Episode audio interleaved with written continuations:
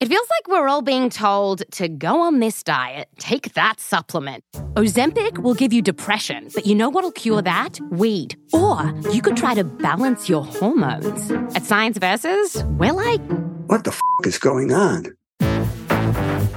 Forget the crap online and listen to Science Versus. Just the facts. Oh, and a bunch of stupid jokes. What is a ghost's favorite fruit? Blueberries.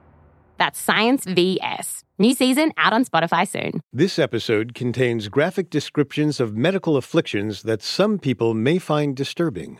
We advise caution for listeners under thirteen. Sun-soaked pine and cedar trees hug the shoulders of Half Dome, a famed rock formation in the Sierra Nevada Mountains of Yosemite National Park. Hot dogs and hamburgers sizzled on the grill at the snack bar. Kids rode their bikes over hiking paths as climbers bouldered from rock to rock. It was a typical day in the summer of twenty twelve. An anonymous forty-nine-year-old woman, whom we'll call Jane, took in the sights and smells. She was vacationing at Yosemite Valley's largest lodging facility, Curry Village, for four glorious June days. It was a glamping experience. Jane stayed in one of the ninety-one signature tent cabins that offered double-wall plywood construction and propane heaters. It was a way to experience all the majesty of the great outdoors without giving up the comforts of a traditional bedroom. Jane probably believed this vacation was a chance to relax and bask in the natural beauty of her surroundings. Instead, her trip turned deadly. Weeks after she returned home, she fell ill. Her temperature spiked. Her head spun. Then came the chills, muscle aches, and utter exhaustion. But it only got worse. Suddenly, she couldn't breathe. And she didn't know why. Though many medical professionals might have assumed she had influenza or pneumonia, her doctor wasn't so sure. And when he discovered she'd spent time in Yosemite National Park, he began to worry. It all felt very familiar. All signs pointed to the dreaded and deadly Hantavirus.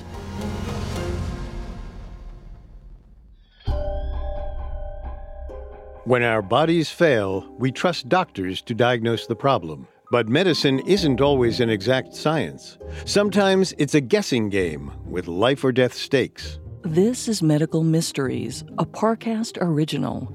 I'm Molly. And I'm Richard. Every Tuesday, we'll look at the strangest real-life medical cases in history and the experts who raced against the clock to solve them. You can find episodes of Medical Mysteries and all other Parcast originals for free on Spotify or wherever you listen to podcasts.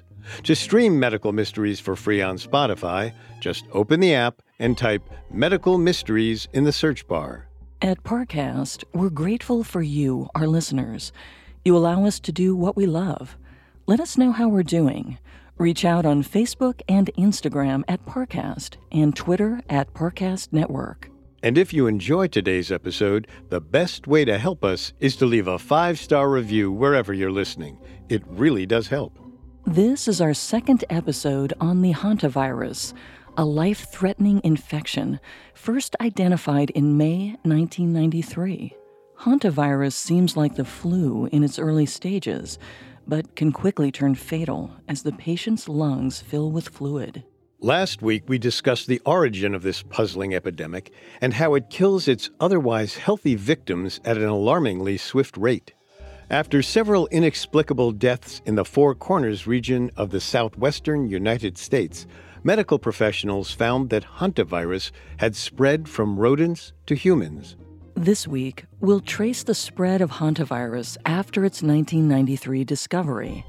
Although this condition is considered rare, breakouts have become alarmingly frequent in the past three decades.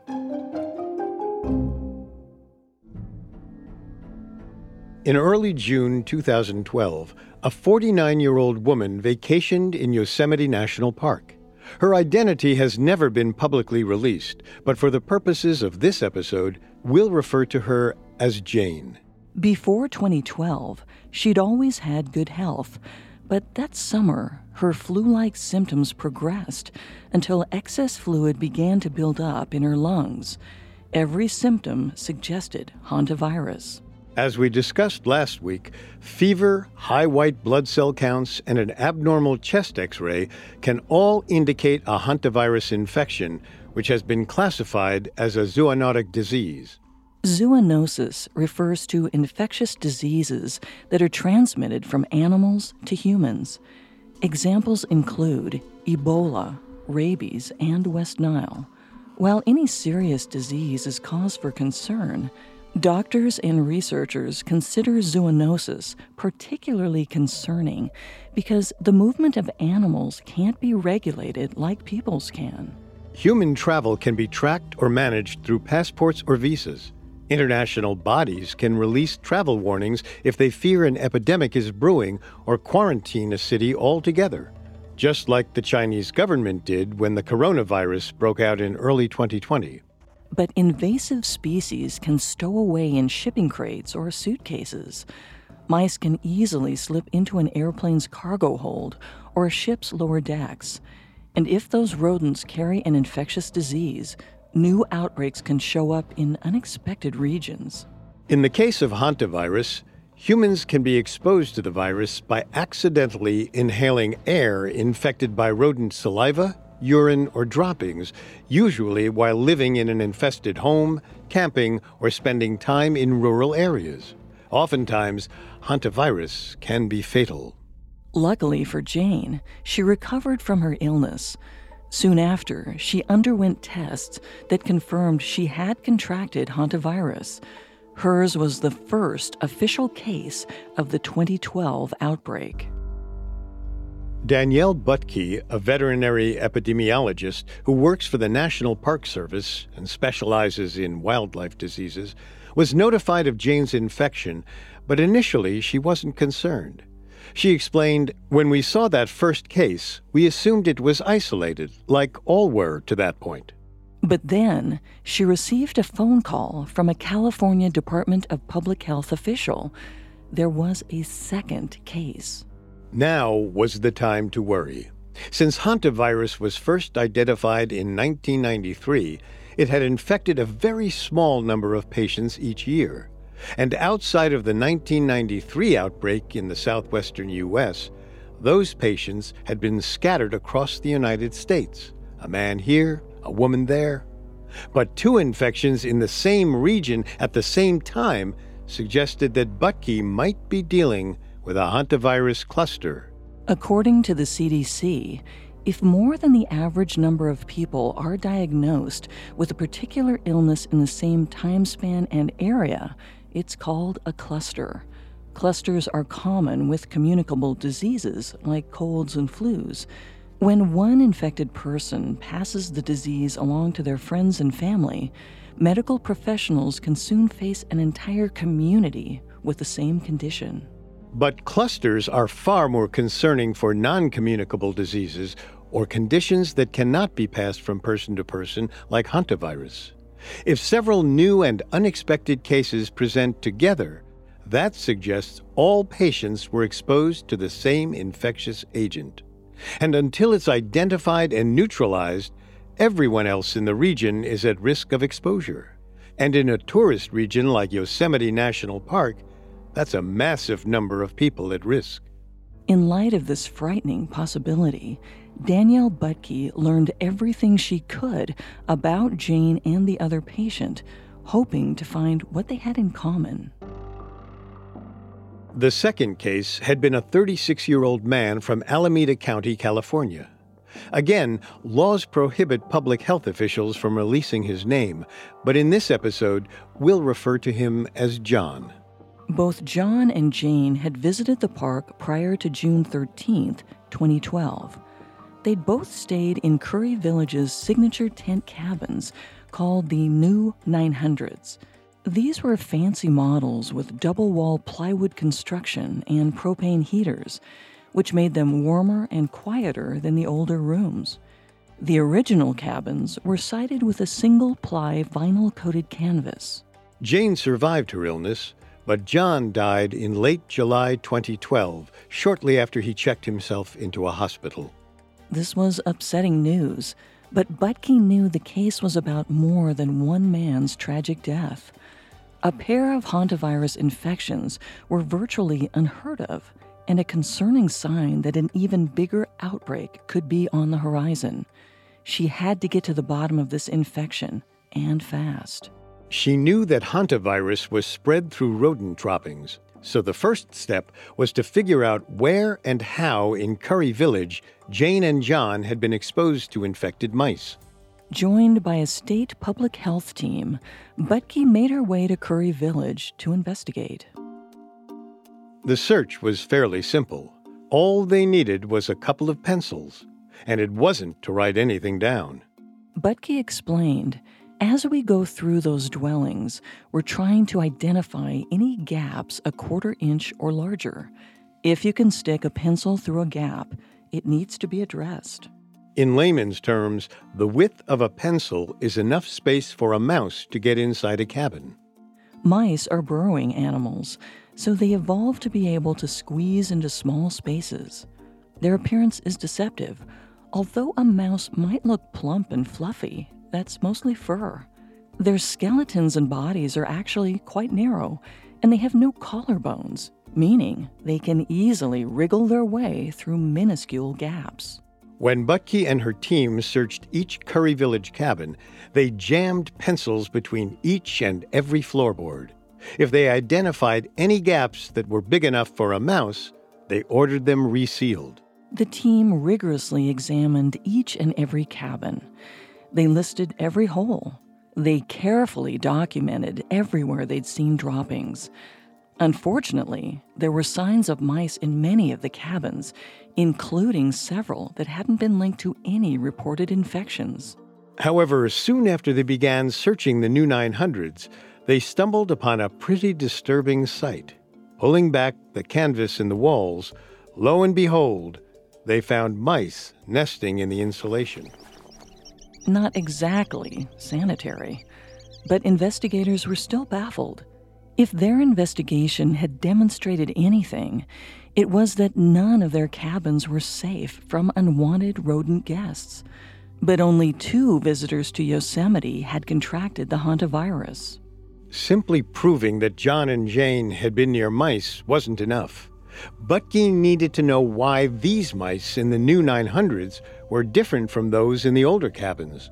And she needed to figure it out fast.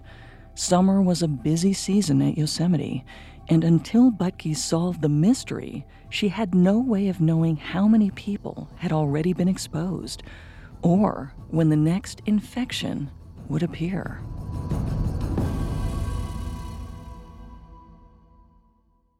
Coming up, we'll find out why the hantavirus-infected rodents were attracted to glamping. Now back to the story. In June twenty twelve, veterinary epidemiologist Danielle Buttke and a state public health team investigated Yosemite National Park's cabins. They were trying to determine how two hantavirus patients had been exposed and prevent a deadly outbreak. They found that mice had been nesting in the insulation of the so-called nine hundreds tent cabins. The infestation was an important clue, but it still didn't explain how two people had been infected with hantavirus, especially given how rare the condition is. In fact, even in houses with mice, exposure can only occur in specific circumstances. Unlike anthrax spores, which have been known to live for as long as forty-eight years in soil, hantavirus does not have a long lifespan. It only survives a few days within rodent droppings. According to U C San Francisco infectious diseases expert Charles Chu, if mice are killed or removed from an environment, the virus can't last very long without them. This means a person needs to get fairly up close and personal to a mouse or their droppings in order to be contaminated. Chu explained, the mice most likely must have been around within hours or days of infection. But Yosemite's nine hundreds offered a localized hotspot for mice to populate. and as researchers like Danielle Buttke began comparing the new nine hundreds to the older cabins, she also began to piece together how the housing had proved a breeding ground for infection. First, hantavirus doesn't thrive in sunlight, but rather in darker, stuffy spaces, like these insulated cabins. Another factor was the density of mice in the nine hundreds. While the older cabins showed signs that rodents had passed through, there was no evidence that they lived there. It would be tricky for a person to get infected from a mouse that occasionally pops in and out of their room searching for food. But if rodents actually nest in the insulation like those in the nine hundreds had, the risk of contamination goes way up. One factor that contributed to the infestation was the strict park rules. Food was banned inside the canvas cabins, so bears wouldn't tear through the walls in pursuit of sustenance. Instead, guests stored their edible items in outdoor bear-proof boxes. The one exception? Guests at the new hard-sided nine hundreds cabins were allowed to keep their food inside as long as it was out of sight and the doors and windows were locked. The problem was that a warm dwelling with tasty treats was essentially an open invitation for mice to overpopulate, especially a vacation getaway where the residents weren't exactly worried about cleaning up. According to Buttke, there was evidence that mice were feasting on the same snacks that people kept in the cabins. In nature, predators such as foxes, coyotes, and owls keep the mouse population in check. In the Curry Village nine hundreds cabins, where mice were free of predators, their numbers expanded tenfold. And with so many mice living in such close proximity, the spread of disease was nearly inevitable. Though only fourteen percent of California's mice were hantavirus carriers, the infection rate within one of these hard-sided insulated cabins could be far higher. In an effort to get the hantavirus cluster under control in early August twenty twelve, Yosemite National Park closed all ninety-one of their tent cabins. Each and every room got a sanitizing deep clean. Gaps were sealed, and the vinyl-coated canvas that covered the double-plywood walls was tightened. They hammered new one by fours around the base of each of the new nine hundreds. These renovations were consistent with those that experts recommend to minimize the risks of hantavirus exposure after an infestation. As Bertha Yazzie, a community health worker in Coal Mine Canyon, Arizona, advised, if you have any holes in your house, including cracks, big openings, you need to seal it up or use weather strips. Mice can come in anywhere, the very smallest holes. Have traps set up around your home and keep your home clean. Yazzie also suggested removing all indoor and outdoor junk from the home, keeping hay and wood piles far away from your living space, and confirming that garbage lids are shut tightly. Before cleanup of a potentially infested environment, it's advisable to ventilate the space for at least thirty minutes to allow fresh air into the room. This helps reduce the concentration of airborne viruses. Vacuuming and sweeping are discouraged as they simply spread the pathogens up into the air again. The C D C also advises that you wear rubber, latex, or vinyl gloves when cleaning droppings, urine, and nesting materials. It's likely the workers at Yosemite followed all these procedures. And after the renovations were complete, California Department of Public Health officials inspected and cleared the cabins for reentry. After several weeks of hard work, Yosemite National Park reopened the nine hundred series cabins to the public again in August twenty twelve. But all their efforts were in vain. On August twelfth, park officials learned of a third hantavirus case, this time a forty-five-year-old man from Pennsylvania. This man had been infected prior to the renovations, probably around the same time that Jane and John had visited the park. But it raised a frightening possibility. More people might have been exposed without realizing it. Hantavirus has no cure, But a patient's chances of survival are much better if the condition is caught early. However, doctors don't necessarily look for it when fit and otherwise healthy patients have flu-like symptoms. This means that every guest at Curry Village could have been unknowingly carrying the hantavirus pathogen. They were all ticking time bombs. On August sixteenth, twenty twelve, the hantavirus cases were publicly acknowledged. Park officials notified the seventeen hundred guests who'd spent the night in the nine hundred signature cabins in the summer of twenty twelve. Anyone who was experiencing flu-like symptoms was encouraged to get tested for hantavirus. As it turned out, a few more of the early summer guests were positive. Luckily, they were able to get early treatment thanks to the warning. But the public announcement had its downside as well. It was a P R disaster for the National Parks Department. Much like the nineteen ninety-three outbreak, fear spread throughout the country. Vacations to Yosemite were canceled left and right. Park officials tried to assure their guests that the problem had been solved. They'd renovated the cabins. The infected mice were gone. And so far as they knew, that was all true. Until late August, when a follow-up inspection revealed that the new nine hundreds were infested again. Even worse, more new hantavirus cases were being reported, all across the country. Of the ten hantavirus-infected guests, nine had stayed in those cabins.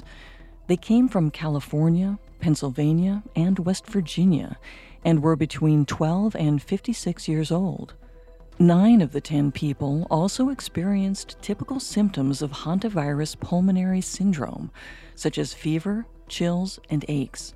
In light of the cluster that was quickly becoming an outbreak, Yosemite officials decided to permanently shut down all ninety-one signature tent cabins on August twenty-eighth. By December tenth, maintenance crews started to take down the walls, only to replace them with tent cabins built in the traditional canvas style. Even after the conversions, however, many people canceled their trips to Yosemite. Although hantavirus is very rare, with only about twenty to forty cases a year, the cluster got a big reaction. It was a clear reminder of the stigma associated with infectious disease. Mark Schaller, a professor of psychology at the University of British Columbia, explained, "The emotions aroused by the perception of threat don't always correlate with a rational assessment of the risk. We're often responding to the more ancient part of our brain, and historically, infectious diseases have been a huge threat." Schaller went on to explain that the psychological power behind a disease is partially its invisibility and mystery. He explained, "These viruses could be lurking anywhere. Our usual sensory apparatuses, eyes, ears, nose, can't detect them. I can't punch that germ in the nose and make it run away. Because of that, diseases are especially freakish." People feared a virus they couldn't visualize. Hantavirus felt like the boogeyman. It might pop up anytime, anywhere, even in your own bedroom. And it did continue to pop up. Even after the Yosemite cluster was contained, twenty twelve was far from the last outbreak in the United States. In fact, the spread of hantavirus only got worse. From February to June twenty seventeen, hantavirus killed three people in Washington state. This marked the deadliest year for hantavirus pulmonary syndrome in Washington since it was first identified in nineteen ninety-three. But it didn't end there. In twenty seventeen, hantavirus-induced deaths were reported in Torrance County, New Mexico, Santa Cruz County, California, and Maricopa County, Arizona. In August twenty nineteen, two residents of Washoe County, Nevada, contracted hantavirus. One died, making it the second fatal case since twenty seventeen. There are also reports of hantavirus outside the United States. One report from the World Health Organization surveyed four months' worth of cases in southern Argentina. It found a total of twenty-nine confirmed cases of hantavirus pulmonary syndrome in Epuchen Chubut province of Patagonia. eleven ended in death. This outbreak prompted a travel alert from the C D C that lasted well into twenty nineteen. In spite of these cases, hantavirus pulmonary syndrome is still considered a rare disease.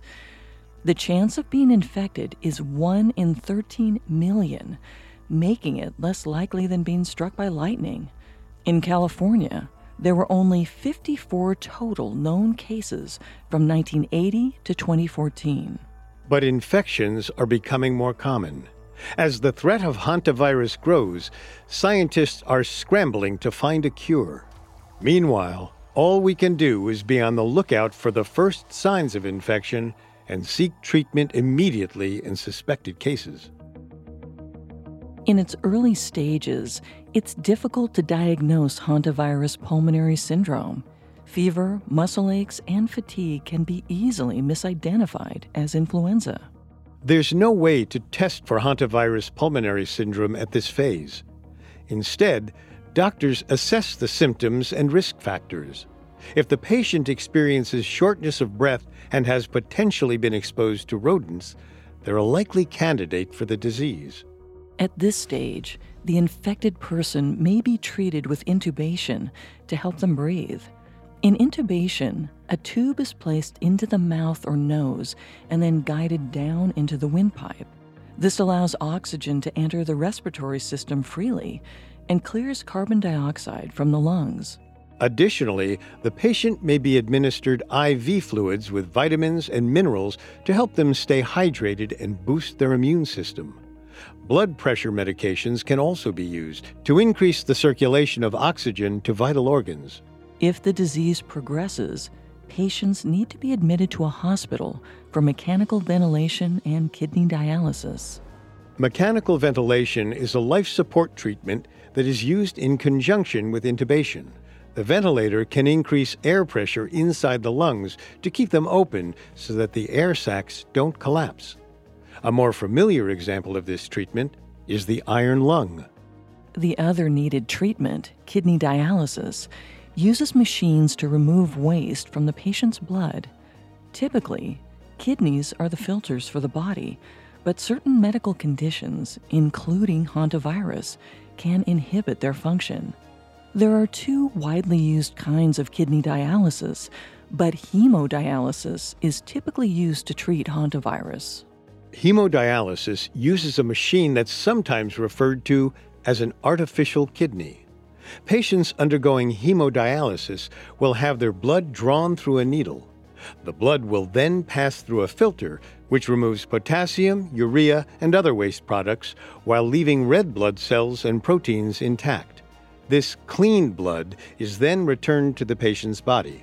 Some hemodialysis patients require lifelong treatment, but the kidney failure associated with hantavirus can be temporary. In fact, with proper and prompt treatment, hantavirus pulmonary syndrome can resolve completely. When a person is lucky enough to recover, there are no reports of later chronic infection or long-term effects from the illness. But unfortunately, thirty-six percent of patients don't recover at all. Hantavirus can kill even young and otherwise healthy victims. It's a sobering statistic, especially in light of hantavirus's spread. With no guaranteed cure and misleading symptoms, a hantavirus epidemic could be devastating, which was why it was so crucial that researchers figure out why these outbreaks were happening.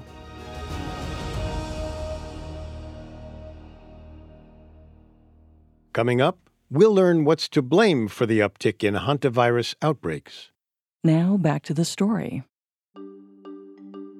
Since hantavirus was first identified in nineteen ninety-three, outbreaks have become more frequent and more deadly. And after one of the earliest reported clusters at Yosemite National Park in twenty twelve, researchers were scrambling to determine why infections were becoming more common. To understand hantavirus's spread, researchers had to go back to its beginning, A key clue lay in the first documented outbreak in nineteen ninety-three. As we discussed last week, Ben Muneta of the C D C's Epidemiology Intelligence Service helped solve the mystery of how hantavirus was spread during a meeting with Navajo medicine men. At that forum, the medicine men explained the connection between weather patterns and illness. After unusually rainy springs, plant life would flourish, providing better food and habitats for rodents. Mouse populations would explode, and they would then transmit hantavirus to humans. Researchers had long accepted the connection between precipitation and hantavirus outbreaks, and it stood to reason that the spread of the disease would become erratic, just as climate patterns also shifted dramatically due to global warming. Since the late nineteenth century, the Earth's average surface temperature has increased approximately one point eight degrees Fahrenheit, largely due to the influx of greenhouse gases in our atmosphere. While some spikes and dips in worldwide temperatures are normal, since the Industrial Revolution, global warming increased approximately ten times faster than the previous average. In an annual climate report, scientists at NASA and the National Oceanic and Atmospheric Administration ranked twenty nineteen as the second warmest year of their one hundred forty year record, and the past ten years mark our hottest decade yet. While climatologists don't all agree on exactly how climate change will play out, the consensus is that the Earth is entering an unusually hot period. In the coming years, storms are expected to be more intense than ever before, with record-breaking periods of rain and snowfall. And as we've previously established, the theory is that more rain means more mice, which means more hantavirus. In addition to increased rainfall, we'll likely see more floods, droughts, hurricanes, and heat waves than ever before. These natural disasters could drive rodents from their homes and into new areas where they can spread the disease to previously unexposed mice and rats. But researchers aren't convinced the climate model is that simple. In some cases, rainfall actually stops the spread of the hantavirus. In regions of China, heavy precipitation has been proven to kill rodents by flooding their burrows and nests, reducing the risk of human exposure to pathogens. So there's still no consensus on exactly how weather patterns impact hantavirus outbreaks. But Gregory Glass, professor at the Johns Hopkins Bloomberg School of Public Health, hopes to solve the mystery. He's used satellite data to follow animal populations since the nineteen seventies. He also tracks the diseases they bring along with them. He's studied rainfall and precipitation rates and compared them to satellite imagery that shows vegetation growth, soil moisture, and other ecological conditions. He used that data to determine if there really was a correlation between rainfall and hantavirus outbreaks. Unfortunately, he found that there are just too many variables at play, from the fact that New Mexico is more affected by El Nino than California, to mice only burrowing in certain types of soil, to even the vegetation that would grow more with increased rainfall. Glass said, "You could, for example, conclude that the area where people got sick has lots of trees. Does that mean being around trees helps the disease spread? Or does it just mean that people like to have trees around their homes?" It boils down to a chicken or the egg situation, a nearly impossible causal investigation. All in all, the findings have been disappointing. But Glass continues to gather data and refine his predictions. His goal is to have a plan for the next hantavirus cluster. He explained, "Being prepared for an outbreak helps mitigate the huge economic and emotional losses. Epidemiology has been a good detective tool, but it hasn't turned into a predictive science.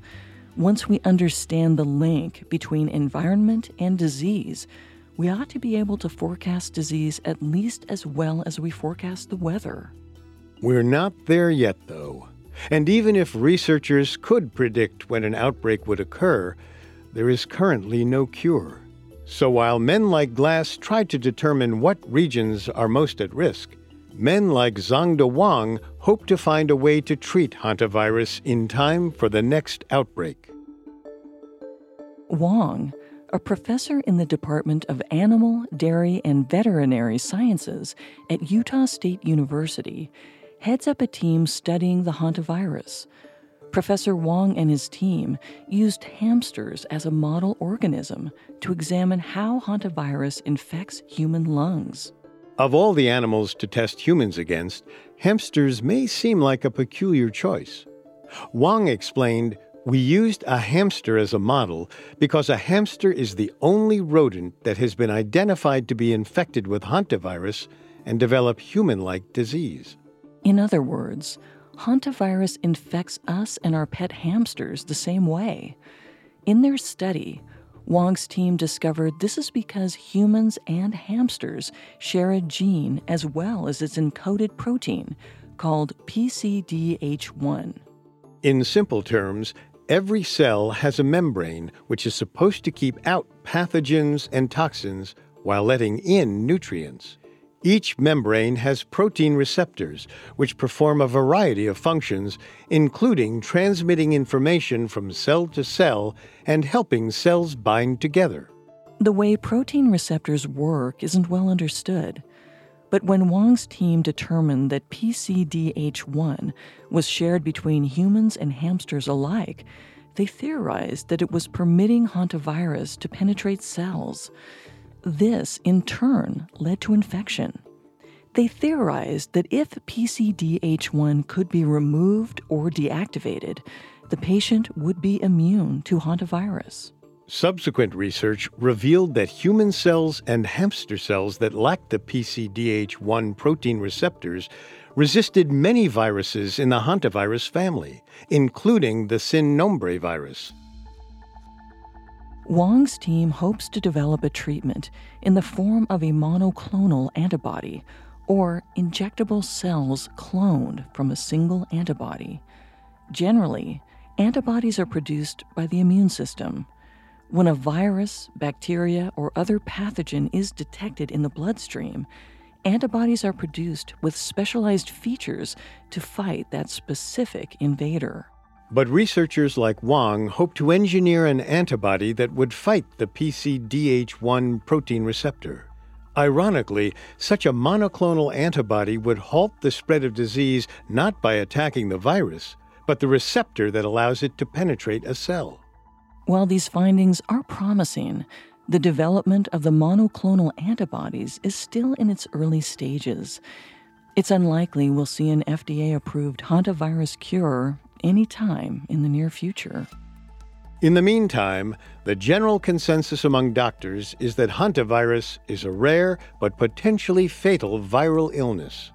As of January twenty seventeen, there have been seven hundred twenty-eight cases reported in the United States. While there isn't an F D A-approved vaccine or treatment for hantavirus yet, recent discoveries forge the path toward a cure. Given many of the sobering predictions about climate change, humanity is going to need it.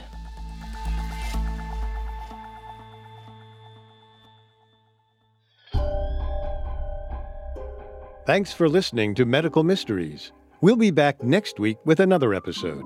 You can find all episodes of Medical Mysteries and all other Parcast originals for free on Spotify.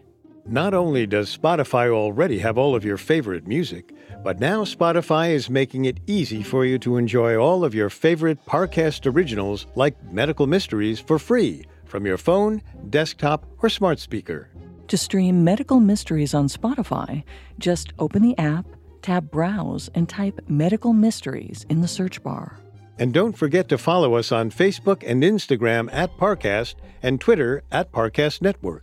We'll see you next time.